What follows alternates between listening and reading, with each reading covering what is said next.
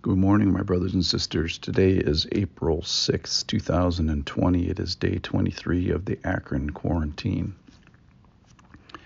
It is also Monday of the Great Week. Now, the Great Week is the greatest week in all of human history. It was lived 2,000 years ago by Jesus as he enters Jerusalem and teaches throughout the week. And on Friday, he is crucified, and Sunday, he is resurrected. That's Easter Sunday. That's next Sunday, this Sunday. And I thought uh, during this week we might highlight some moments from his week as we walk through the week with Jesus. His events and teachings are anchored by time and place, which often help with the teaching themselves. So today is Monday of the Great Week, and uh, Scripture says that wonderful things happened on the Monday. The blind and the lame were healed. We find Jesus interacting with children in the temple as they say Hosanna, which they learned from Sunday during the triumphal entry.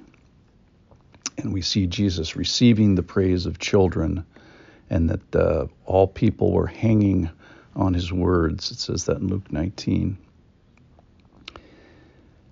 But I wanted to go back uh, to Sunday, to yesterday of the Great Week, just to highlight a couple of things. Uh, Sunday was the triumphal entry into Jerusalem, very well known, very famous donkey. And we find Jesus as he approaches Jerusalem weeping.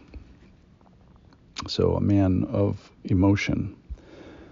The passage that I wanted to talk about today specifically was from John chapter 12. It's less known about the Sunday of the Great Week, but it talks about some Greeks, some non-Jewish people that want to see Jesus. This is from John 12, chapter chapter 12, verse 20. Now among those who went up to worship at the feast were some Greeks, non-Jews. So these came to Philip, who was from Bethsaida in Galilee, and asked him, Sir, we wish to see Jesus. Philip went and told Andrew, kind of runs it up the chain. Andrew and Philip went and told Jesus. We don't actually know whether the Greeks get to see Jesus, but it doesn't matter. And Jesus answered them, The hour has come for the Son of Man to be glorified. Truly, truly, I say to you, unless a grain of wheat falls, unless a grain of wheat falls to the earth and dies, it remains alone, but if it dies, it bears much fruit. For whoever loves his life loses it, and whoever hates his life in this world will keep it for eternal life. If anyone serves me, he must follow me, and where I am, there will my servant be also. If anyone serves me, the Father will honor him. So Jesus is predicting his death here the hour has come for the Son of Man to be glorified. And then verse 27 of John chapter 12. Now my soul is troubled. What shall I say? Father, save me from this hour. For this purpose I have come to this hour. Father, glorify your name. And this is the part that's amazing. Then a voice came from heaven I have glorified it, and I will glorify it again. The crowd that stood there and heard it said it thundered. Others said an angel has spoken to him. Jesus answered, This voice has come for your sake, not mine. Now is the judgment of this world. Now will the ruler of this world be cast out, and I, when I am lifted up from the earth, will draw all people to myself.